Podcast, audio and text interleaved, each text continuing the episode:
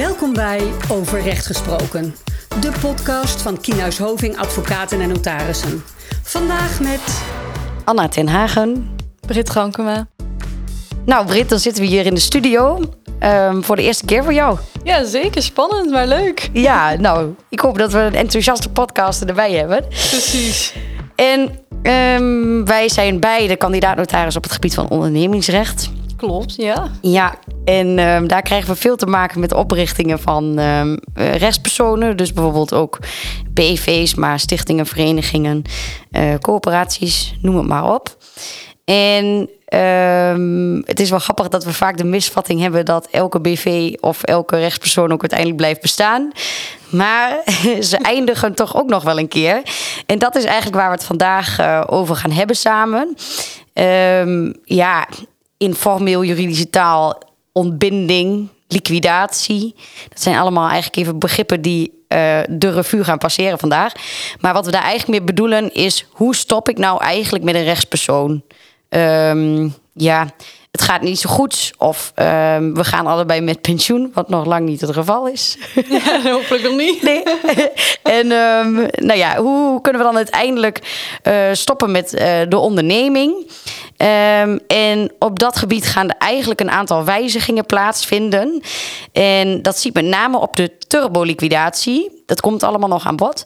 Uh, maar belangrijk is denk ik om te weten dat uh, 1 juli uh, waarschijnlijk een nieuwe wet gaat, in werking gaat treden. Die een en ander um, over die turboliquidatie, of in ieder geval over die ontbinding, gaat wijzigen. Daar gaan we het vandaag over hebben. Um, ja, we hebben eigenlijk twee manieren om een BV, oh ja, ik zeg de hele tijd een BV, maar een rechtspersoon te ontbinden. Ja, het geldt ook voor de stichting, verenigingen, et cetera, ja. natuurlijk. Ja. ja.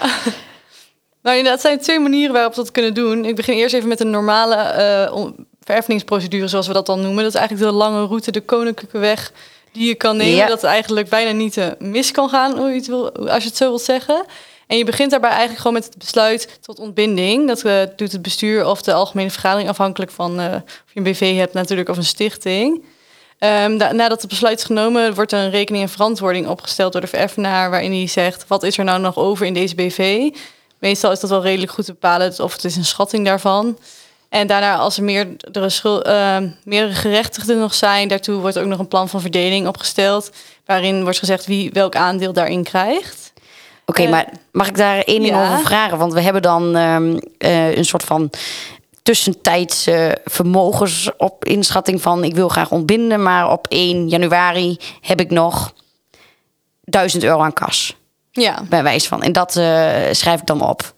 Ja. Ja, oké. Okay. Ja, en dat schrijf je inderdaad gewoon op, inderdaad. En een plan van verdeling, stel je bent nog met z'n tweeën, je bent gewoon evenveel gerechtigd, dan uh, krijg je allebei 50% daarvan. Ja. Dat schrijf je dan op het plan van verdeling. Oké, okay, want ik heb nog wel een uh, grappig praktijkvoorbeeldje daarbij. Ik heb een keer uh, geholpen met de ontbinding van een vereniging. En toen was ook de vraag, ja, waar moet dat dan heen? Want ze hadden iets van uh, 400 leden. Als je die nog moet afschrijven, dan hebben we nog wel een, een lange lijst, zeg maar. Dus, um, nou ja, praktische oplossing is uiteindelijk gekomen. Maar zo krijg je ze wel in allerlei vormen. Ja, het is niet altijd makkelijk. Het is natuurlijk ook niet altijd uh, duidelijk wat, wat moet er nog betaald worden Ja. en uh, wat blijft er nog over. Maar het is altijd goed om uh, zo praktisch mogelijke oplossingen inderdaad daarvoor te vinden. Ja, nou oké. Okay. Dan heb ik jou een beetje, um, hoe noem ik dat? Onderbroken.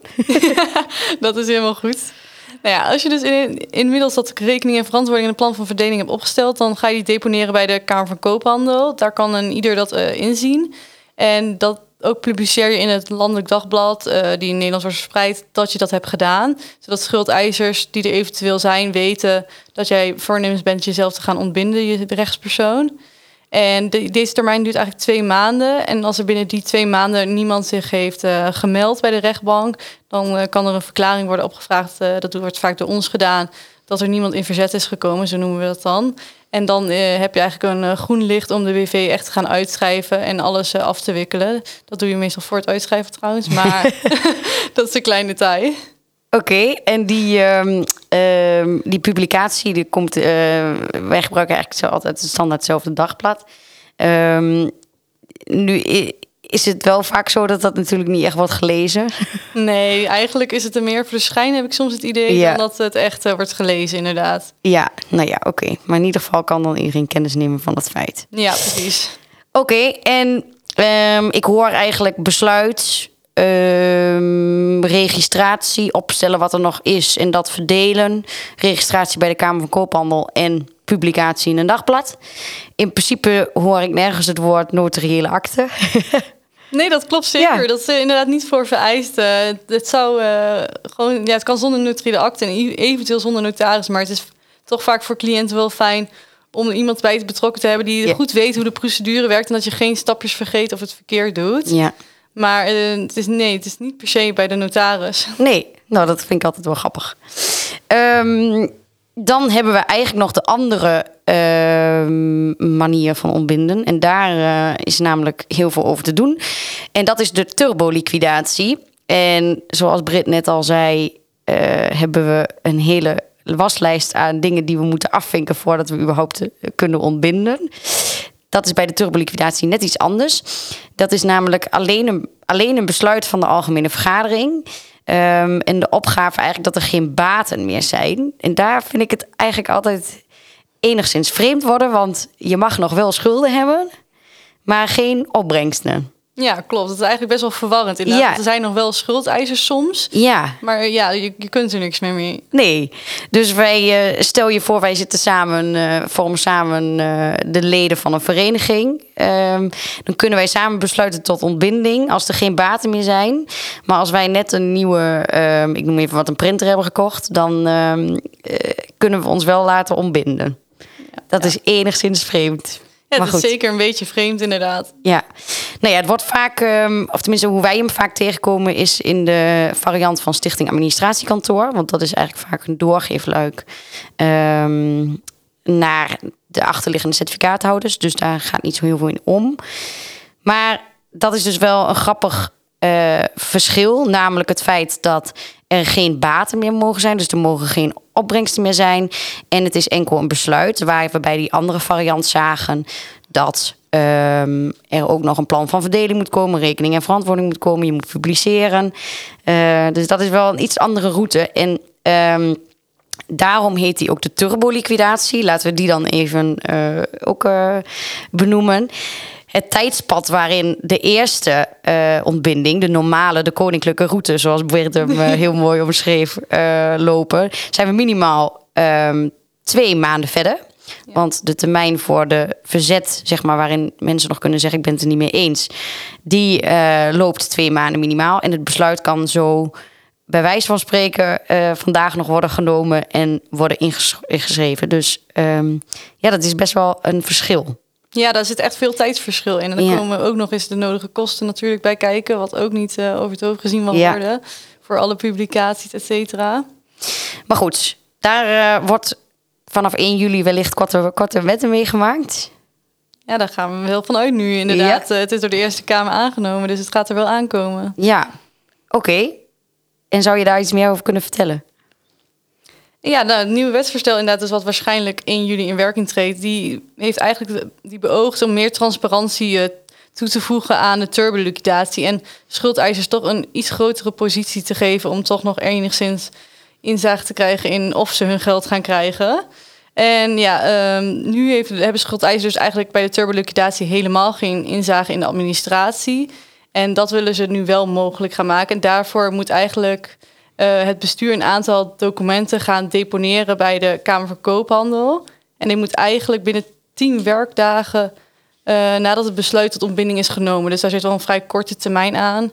En ja, het gaat erom dat dan een balans wordt gedeponeerd van het laatste boekjaar waarin je nog zit. Dus eh, de laatste maanden. Stel, we doen het vandaag. Ja, dan moeten we dus alleen over dit ja. jaar nog doen, inderdaad.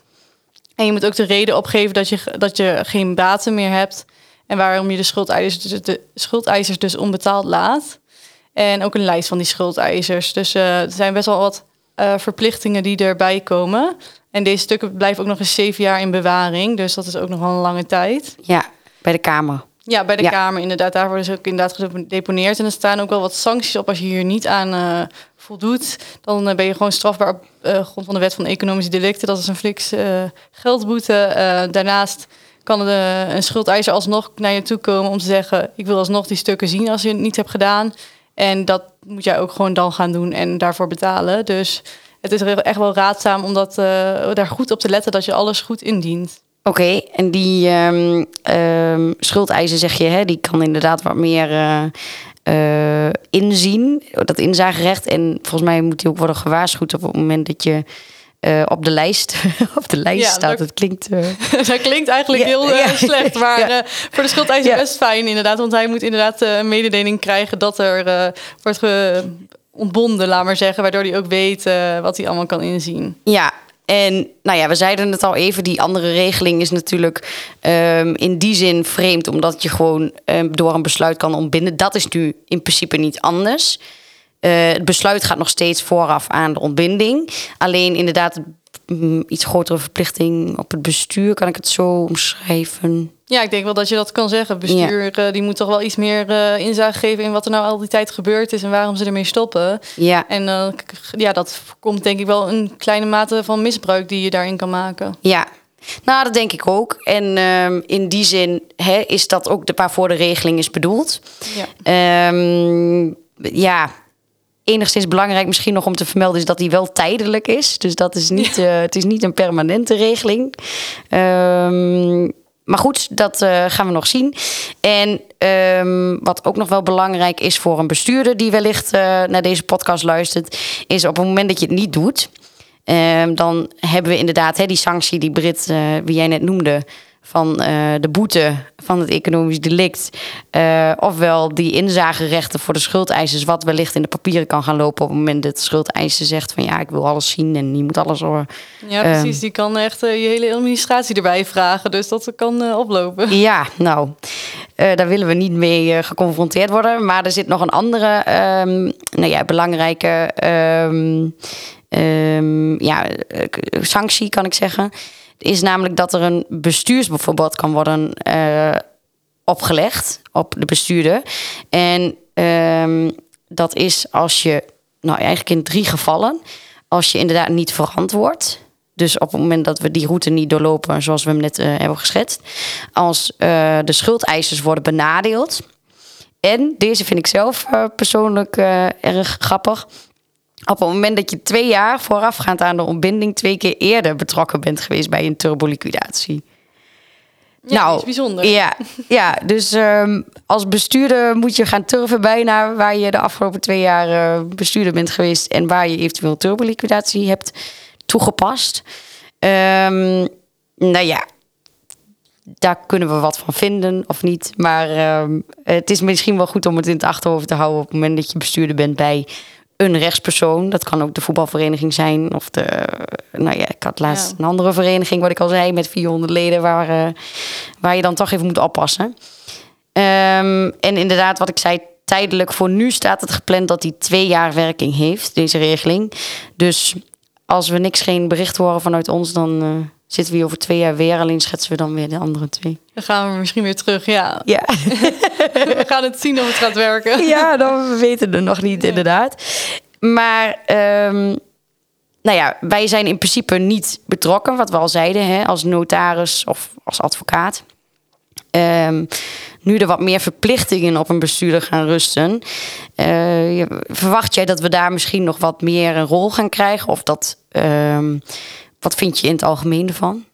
Ja, ik verwacht wel dat misschien eh, wij eerder worden ingeschakeld om eh, die, ook met de juiste documenten bij de Kamer natuurlijk te komen. En te helpen bij het opstellen van die documenten. Want ja, als er toch een bestuurdersaansprakelijkheid, of bestuurs- oh, nou ja, niet aansprakelijk bestuursverbod op eh, kan liggen, dan zijn bestuurders denk ik toch wel voorzichtig met het ontbinden via turboliquidatie. Dus dan denk ik wel dat ze naar ons toe komen om alles goed te regelen. Ja, Ja, en daarnaast, eh, ik denk wel dat dit eh, voorstel, in, of deze wet, in ieder geval een, eh, een goed begin is. En dat het inderdaad wel meer handvaten biedt voor schuldeisers. Van wat is er nou eigenlijk gebeurd? Waar is die rechtspersoon gebleven? Ja. Maar, maar ik denk ook wel dat er nog wel wat haken en ogen aan zitten. En daar gaan we in de praktijk achter komen. ja. Want ja, bijvoorbeeld, eh, kan er nog steeds wel misbruik worden gemaakt van de balans, hoe die wordt opgesteld en de, en de opgave van reden. En daar kan je nog wel een beetje ja, vaag mee zijn. En fraudeurs die kunnen dat zeker heel goed. Ja. En daar staat verder dan helaas geen sanctie op. Dus dat is vind ik wel een, een gebrek in het uh, ontwerp. Of, ja.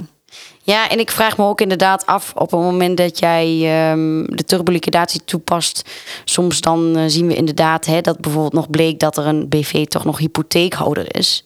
Nou, dat is wel eigenlijk best wel uh, moeilijk. Hoe ga je daarmee om? Omdat eigenlijk de persoon die de hypotheekhouder is niet meer bestaat. Dus eigenlijk had hij nog wel een baat. En dan ga je het hele traject weer opnieuw. Uh, moet je weer, nou ja, zo noemen we dat, de vereffening uh, ja. doorlopen.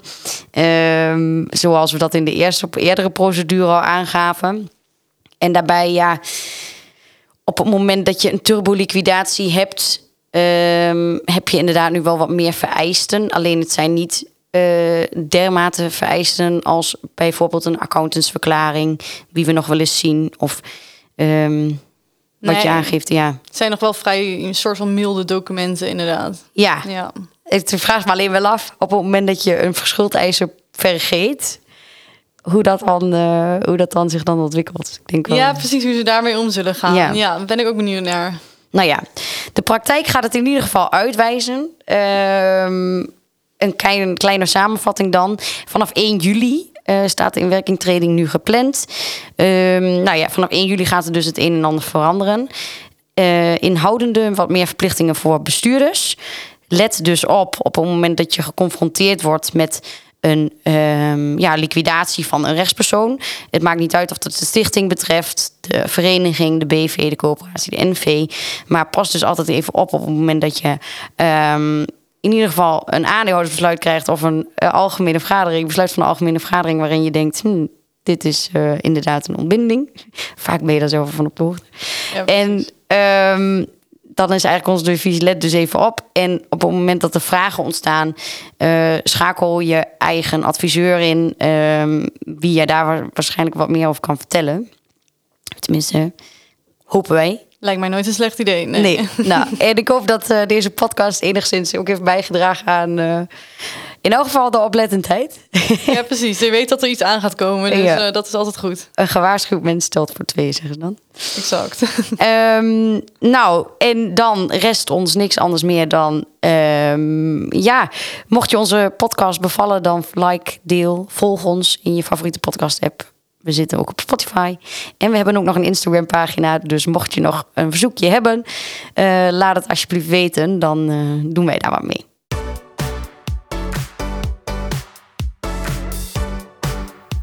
Dit was Overrecht Gesproken, de podcast van Kienhuis Hoving. Heb je vragen of wil je meer informatie? Stuur dan een e-mail naar podcast.kienhuishoving.nl Wil je niets missen? Abonneer je dan op onze podcast via jouw favoriete podcast-app.